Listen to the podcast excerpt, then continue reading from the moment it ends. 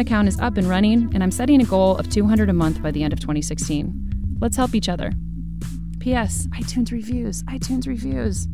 See you again next week with a special preview episode of Next Northwest Rock for Rockwood event featuring the Thermals, Emily Wells, and the Wattles Boys and Girls Club. Till next time. One, two, three, uh huh.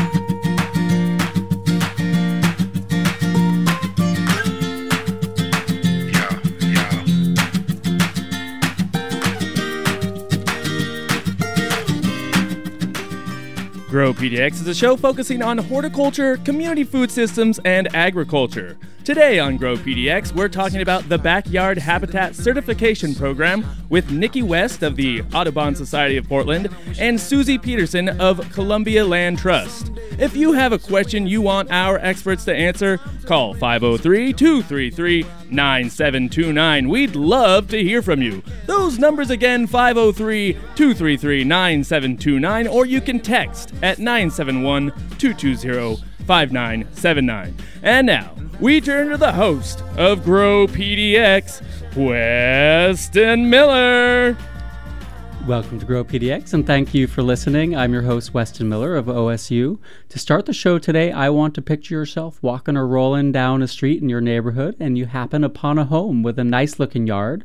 It looks like a somewhat managed but also a little chaotic yard looks a little bit, little bit like nature. And you notice a handsome sign with a bird that says Backyard Habitat Certification in Process. Well, this scene, which can be seen all over Portland and some other towns in the metro area, is the work of Backyard Habitat Certification Program, which is managed cooperatively by the Columbia Land Trust and by Audubon Society of Portland. And to help us to learn more about the Backyard Habitat Certification Program and backyard habitats in general, we'd like to welcome Nikki West and Susie Peterson to the show. Thanks for coming. And if you have a question for us during this half hour of Grow PDX, we would love to hear from you. Give us a shout at 503 233 9729, or you could text 971 220 5979. Nikki West. Let's start with a basic question. What's the Backyard Habitat Certification Program? Yeah, so the Backyard Habitat Certification Program is a program that operates in many areas of the Portland metro area, um, in the cities of Portland, Gresham, Lake Oswego, and Fairview. And we're providing education, technical assistance, encouragement, and incentives to mostly uh, single family residential homeowners that want to improve wildlife habitat in their yards and garden sustainably. Excellent. And Susie, let's say I'm interested in getting my yard certified. How does the program work? Sure. First, you would uh, want to sign up for the program. You can do that on our website. Okay, give the give us the address, please. Okay, backyardhabitats.org. Okay, that's easy to remember. Backyardhabitats.org. And once they get there, what will people do a form? I take it. Yeah, there's an online form they can fill out with their address and contact information. And what that will do is it will prompt us to send out one of our site technicians. Uh, they'll come out and they'll schedule a time with you to come out and assess your site, look at what you have, where progress could be made based on what your goals are. And um, from there, they will uh, send you a report that provides lots of information, lots of um, links to sites and other um, resources so that people can put together a plan for their garden. So the site assessment really helps with that planning. Okay, and so the site assessment is sort of a, a, a like a benchmark where you are now, and then you plan out how you can improve the habitat of the yard for the future. Yeah, exactly. That's Mhm. really cool. And what's Yeah. the geographic reach of the program? How many backyard habitats are there in the metro area? Actually, it's pretty impressive. We have about 3,600 backyard habitats in the metro area. Wow. Um, not all of those are certified. A lot of them are on their way. They're their taking way, steps okay. and um, they're they're getting it done. So all those yards really do add up to a lot of area. Okay, and Nikki, could you provide a su- success story about how backyard habitat both improved the habitat value of a yard and also empowered a homeowner? Yeah, um, I feel like we hear these stories all the time where people tell us that uh, since they've been doing this work, they're seeing more birds, they're seeing more bugs, they're seeing more bees, and they're excited about it. Um, I think that some of that is uh, some of it is that there really are more birds and bees and bugs in the yard, and I think some of it is that people are just out there noticing it more. Well, that's a Um, good thing. And I think that that's a win on both yeah, accounts. I, I would agree. Yeah, but one woman I can mention, her name's Gwen. She lives in Southwest Portland, and she signed up about, gosh, probably about six years ago. And when she signed up, she had this huge Southwest Portland yard filled with blackberry and ivy and all these invasive weeds. She started pulling them out. She actually found a shed in her yard that she didn't know was there when she bought the property. Whoa. Um, and then she installed a lot of native plants and beautiful vegetation. And within a couple months, her neighbors who she hadn't met yet actually took down their fence because they wanted to start enjoying the habitat that Oh. she was creating. And so she was seeing a lot more wildlife and making better relationships with her neighbors along the way. Awesome. That is a good success story. And Susie, what are the backyard habitat certification criteria? Sure. Well, it depends on what level you're aiming for. We've got the lowest level is silver, and then you can work up to gold, and eventually up to platinum, which is the highest level. But there are five basic elements that we um, that we encourage people to to look at and strive for, and that is removal of invasive weeds, planting of native plants, uh, pesticide reduction, stormwater management, and wildlife stewardship. Those are the five basic elements. Okay. And we'll get into each of those as the show goes on. Nikki, how did you first get involved with promoting habitat? You know, um, I've been working around around wildlife and habitat for most all my life. I'm from rural northern Michigan, so my folks are big conservationists, and my mom's a huge bird watcher. I think she never expected I was going to grow up and work for the Audubon Society.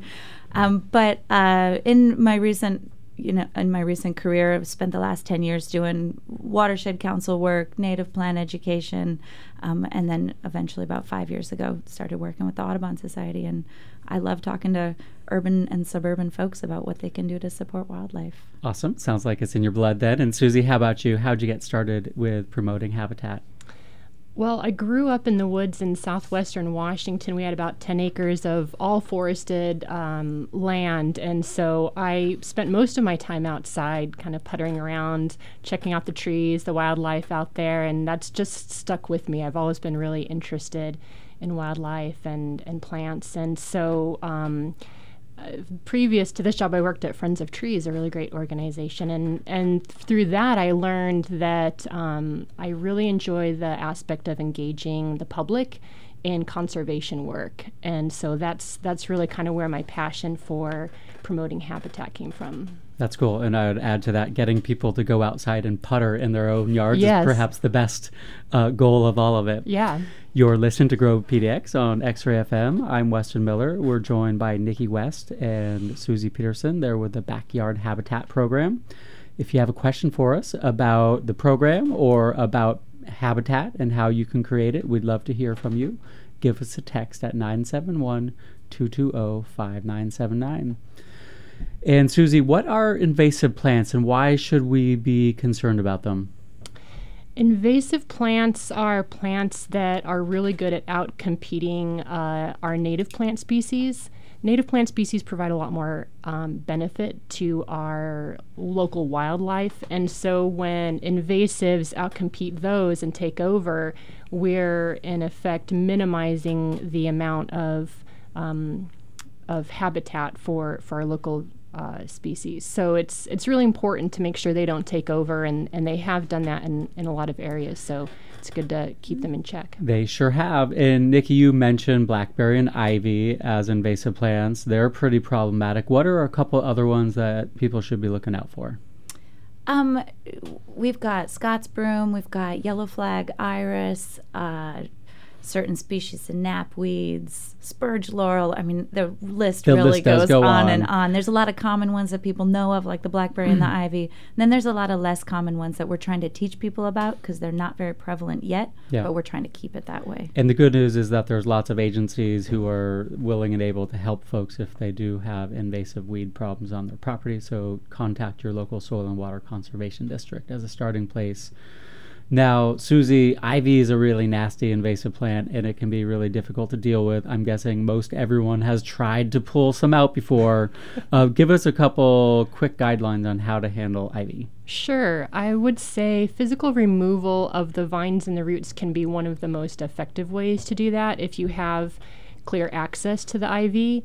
Um, there, you can use chemicals, but really, uh, this is a situation where I feel like most of the time you don't need to, and so just getting out there and pulling it yourself uh, can really do the most good. They can take over trees, so if you can remove it from around the base of the tree, uh, and disconnect it from any upper portions, that can make a really huge difference. Yeah, the idea is when there's uh, big branches of ivy going up a tree to pull it off the tree to cut a good like 18 or inches or two feet out of that that uh, vine, and then the ivy that's in the tree will die and it'll still be there at the base, but you can keep it under control then.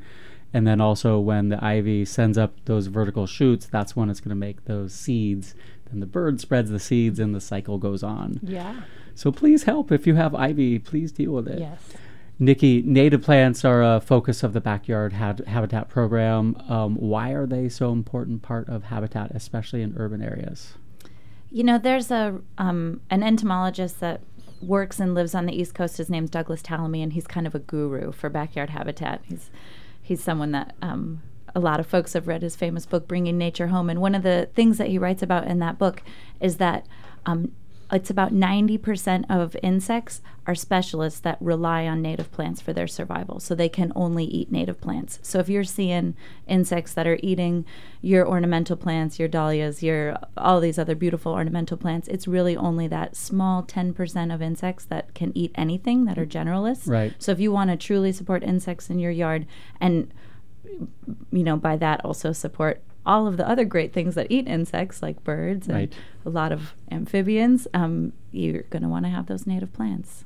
And Nikki, could you give us a couple of your favorites for attracting pollinators? Uh, insects in general, let's say um, insects that even eat the leaves of plants is, is something we're encouraging on some level. So, um, as far as pollinators go, I love penstemons. I love fireweed, even though it's aggressive. Um, I love uh, our native sunflower, the helenium. I there's there's so many beautiful pollinator options. And then as far as just attracting all kinds of insects that birds are going to glean off of shrubs. Um, vine maple is an excellent choice. Ocean spray is an excellent choice.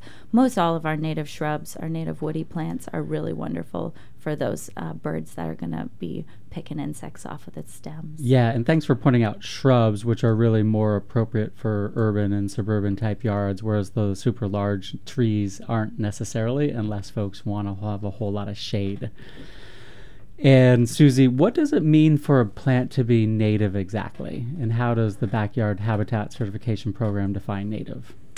Native uh, generally refers to uh, plant species that were likely to be found in the region prior to European settlement. And so we mostly stick with the Portland plant list um, in terms of what's considered native and, and how that definition um, works. Okay, So- and the Portland plant list, what is that exactly? The Portland plant list is a list of plants that um, have been recognized by the city of Portland as being native to the Portland region. They're different. There are different regions in terms of, of, of nativity, if Right. you will. Um, there's the Willamette Valley, Right. but for the backyard program, we stick with Portland proper because we have mountains on both sides, and Yeah. so really this is kind of its own little little mini region. Okay, and the Portland plant list is something that people can find online just by typing in that, that search term. Yeah. And there's lots and lots of great plants, and Yep. they're presumably going to be pretty well adapted to growing here because they're from our area of the northern Willamette Valley. Exactly. You're tuned in to Grow PDX on X Ray FM. I'm Weston Miller. We'll be back in a minute.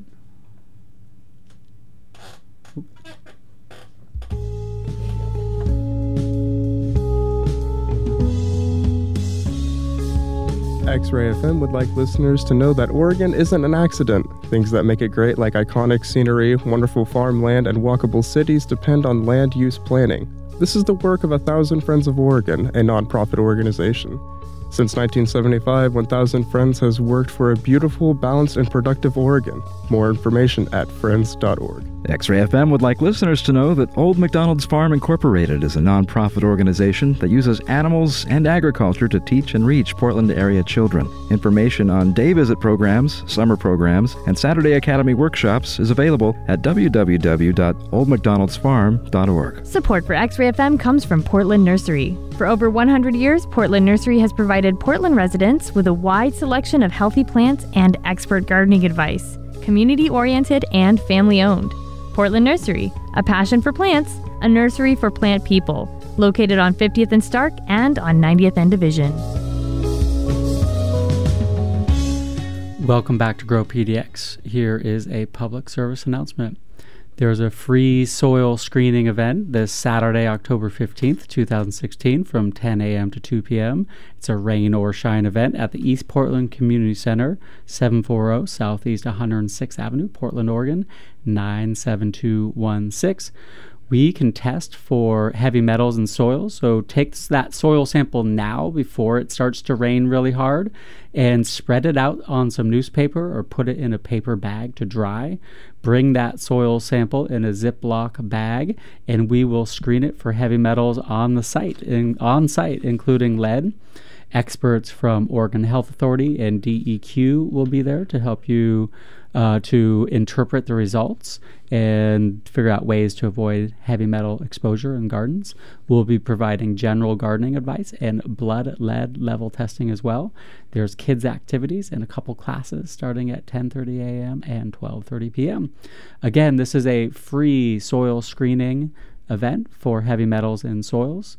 It's at the East Portland Community Center, which is on bus routes 15 and 20. Spanish translations available. And to find out more information, go to Metro Master Gardeners on Facebook and look at our events tab. And now for our final segment on Grow PDX, we're going to return to our conversation with Nikki West and Susie Peterson, there with the Backyard Habitat Program. Susie, the Backyard Habitat Program also promotes pesticide reduction. How do pesticides affect backyard habitat specifically? Sure. Pesticides are they're very harmful to wildlife, uh, pets, and people. Really, they people tend to think of them as being pretty specific to a to a certain pest, but they usually aren't. They usually kill anything, good or bad. yeah, there's a couple spe- uh, very targeted pesticides out there, but you're right. Yeah. By and large, they kill numerous different kinds of insects. Yeah, and some of those insects are good, and you want you know you're going to be better off if you keep them around. And so um, so we promote pesticide reduction to um, help those beneficial insects, and in the meantime, you're also keeping the pesticides from infiltrating the wa- our water sources and so forth. So. Um, and what are what are some strategies specifically, Susie, that people can take to reduce or eliminate their use of pesticides? One good thing they can do is plant native plants, which because they because they originated from here, they do a lot better without the use of pesticides. Okay, they're so they're adapted to our conditions. Right, they're adapted to our conditions. Um, building healthy soils can make a big difference. The healthier the plants are, the less likely uh, they are to be attacked by pests and uh, removing weeds and pests by hand instead of spraying them is uh, a pretty easy thing to do as well. Most of the time, Most and sometimes time, it's depending. tough with weeds, but yeah, absolutely. And I would also add to that just tolerating damage. So if you're creating a habitat, right. there's some sort of dynamic equilibrium going on, and unless there's major damage on any one plant, then just living with it. And then if there is major damage on any one kind of plant, then maybe thinking that's mm-hmm. not the best plant mm-hmm. to be mm-hmm. growing and moving on and planting someone else that something else that will do well because there really are so many great plants that are relatively easy care. Mm-hmm. Yeah. And in addition to the natives that y'all mentioned, I would throw in things like rosemary, lavender, etc., yeah. that are good at attracting pollinators. They smell good, really, really easy to grow. Mm-hmm. Now, Nikki, the Backyard Habitat Program also promotes storm water management. Why should people care about what happens to storm water that falls on their property? Well, everyone knows that it rains a lot here, so we have a pretty high volume of rainwater, and as our city continues to densify, um, more and more of that water falls onto the surfaces of buildings, streets, sidewalks, other impervious areas, and is running off. Um, that runoff picks up a lot of contaminants along the way, and it has to be managed by some pretty costly and and impactful infrastructure in our streets. And so the idea is that we want to encourage people to take the stormwater that's falling on your property, that's falling on your roof, that's falling on your gardens, on your driveway, and figure out ways to have all of that water infiltrate into the ground in your yard. And it's what are some practical ways people can do that in uh, urban suburban setting? Well, it's a good plug for uh, having people sign up for the backyard habitat program because we can send a technician out to your yard that can give site specific advice. Okay. Um, but rain gardens are a great solution if it's appropriate for your yard, if you have the right infiltration rates. Um, sometimes just as simple as disconnecting your downspouts, again, if it's appropriate for your yard. Um, and then there's some more sophisticated things that people do, like flow through planters, um, eco roofs, etc. And you know the flow through planters and otherwise, when new houses are created these days, stormwater management is more or less required on site Mhm. in the city of Portland. So that's a good thing. But if you have an existing house, there are some retrofits you can make to get the stormwater to not just go in a pipe into the the stormwater system, but to there infiltrate on site. And then for me, the great thing about that is you're providing water for the plants that will love it come next summertime if you Mhm. get water infiltrated really deeply and you have a lot of organic matter in the soil creates a nice big sponge and creates a nice really healthy situation for some of those native shrubs like um, ocean spray and things like that to grow Yeah, great point. now nikki uh, cats are a serious problem they're predators of songbirds and other wildlife how can people manage their cats to be wildlife friendly Yeah, cats are a serious problem. Um, but at the same time, we want to recognize that this is a really sensitive issue and that cats are also amazing companion animals. Um, and many, many staff at the Audubon Society have and love their domestic house cats. So Yeah. we want to make sure that there's a, there's a balance there. Yeah. Um, a, a lot of people are surprised to learn that Portland Audubon has a long-standing relationship with the Feral Cat Coalition of Oregon. Um, we both want what's best for the animals that we love. Um, so a lot of the birds that come into our wildlife rehab facility at the Audubon Society have been cat caught. um, often, birds that strike windows, unfortunately, then are stunned and become prey to free roaming cats. So it, it really is a pretty enormous problem. It's estimated to be one of the largest factors that contribute to bird mortality in our country. So some of the things that you can do to um, kind of stave off this is keep your cat closer to home. Um, keep your cat indoors. If it's not practical to keep them indoors 100% of the time, keep them indoors during bird nesting season more often, during morning and evening times when birds are most active. Um, and just, yeah, give your cat a longer, healthier life closer to home. okay and then also catios tell us about catios Yeah, so catios are really catching on. Um, catios are an outdoor cat patio. It looks similar to a chicken coop. It's usually attached to people's homes through some kind of skywalk or or sometimes people just carry the cat outside and put it inside So like a doggy door that goes Yep, into a pipe, and the pipe goes out into Yep. the the cool little covered patio area for the cat. Yep. There's perches and things to People do on. all kinds of creative, fun things. Um, we host an annual catio tour to educate people and showcase these structures. Um, this year was the fourth annual, and we had over 1,300 people register Wow. and travel around and view these structures. Do you know how many catios there are in Portland? I don't. Um, I would say right now probably only a couple dozen, but it's growing. But it's something that people are interested in. Now, Susie, to run the Backyard Habitat program, so this is a program run by two nonprofit organizations. I imagine y'all are relying on grants and other sources of funding. How does all that work? And then I also understand that there's a small fee for folks to sign up for the program too. Yeah, there is a small fee. Uh, it's thirty-five dollars right now, and um, that you get a whole list of resources that come along with that, including coupons that, if you use them, usually adds up to a savings of over thirty-five dollars. So it's it's a really um, financially beneficial program. Um, in terms of funding for the program, uh, there are, there are quite a few different resources that we have. We we have uh, some some local grants and some private grants. Uh, so it's it is a it is largely grant funded. Okay. Um, yeah. Okay, but you all are able to make that work, and you two are the main employees of the Backyard Habitat program, and then you also have a bunch of technicians, and those are both volunteers and staff. I take it. Yeah, the first visit that gets done, the site assessment, that's always done by um, program staff. Okay. So those are some really highly skilled folks. Actually, many of them are um, landscape designers or, or consultants in their in their private second life. Okay. Um, and then when you have follow up visits to your yard, those are all done by volunteers. Those are done by volunteers. Okay, so it takes a village of folks It to really certify backyard habitats. I take it. Nikki, tell our, our audience something surprising, something that we might have missed about habitat or wildlife in urban areas.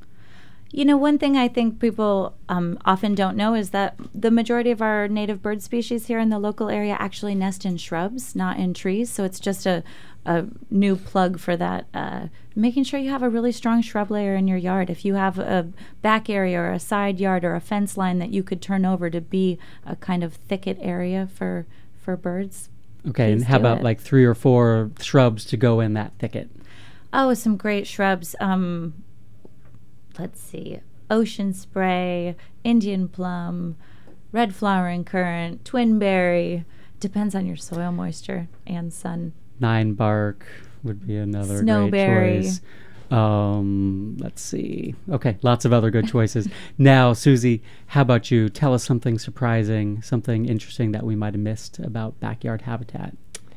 One of the more surprising things that I can think of, uh, w- hopefully this is answers the question you're looking for, but uh, is that nature and habitat improve our lives as well as the lives of the habitat that we're focusing on, as well uh, as well as the animals that we're focusing on. There are lots of new studies now coming out about the connection between health and nature.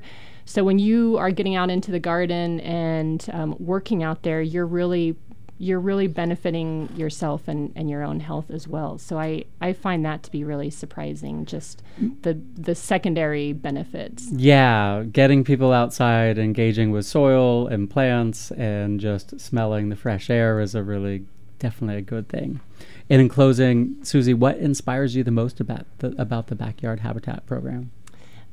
the most. Uh, I'm inspired by how the program brings communities together. Uh, I'm I'm amazed by we have a there's a Friends of Backyard Habitat Facebook page where participants just on their own put together this Facebook page and they connect all the time about um, specific plants that they have questions about and, and resources and I think that's really cool. I think I get that uh, feed on Facebook, and I'm always kind of surprised that I learn something pretty yeah, much every week. They're It's- amazing. It's cool. Yeah, it's really cool. And Nikki, how about you? What inspires you the most about your work with the Backyard Habitat Program? It's definitely the people. It's like Susie said, there's quite a community behind this. It's the participants and the volunteers and the technicians that are so passionate about this work and that find so much meaning in what they can do with maybe just 5,000 square feet. But that's that's our slice of this earth, and there really is a lot that we can do on it. Yeah, good point. So it's empowering for people to understand that they can really do quite a bit in their own yard, and that that does quite a bit for nature. And then, as Susie said, that does a quite a bit for our own well-being as well. That's super cool. That's Nikki West and Susie Peterson with the Backyard Habitat Program. Thank you both for being here. Thank you. Thank you. And that's been Grow PDX on X Ray FM for this week. The program is produced by Liam Flanagan and me, Weston Miller. Next week, we'll be talking about the International Rose Test Garden with Harry Landers. Please join us at our new time, 12 p.m., starting next Wednesday, October 19th. And you can always find us at Grow PDX at X Ray FM and Grow PDX on Facebook. Thanks so much for joining us. Take care.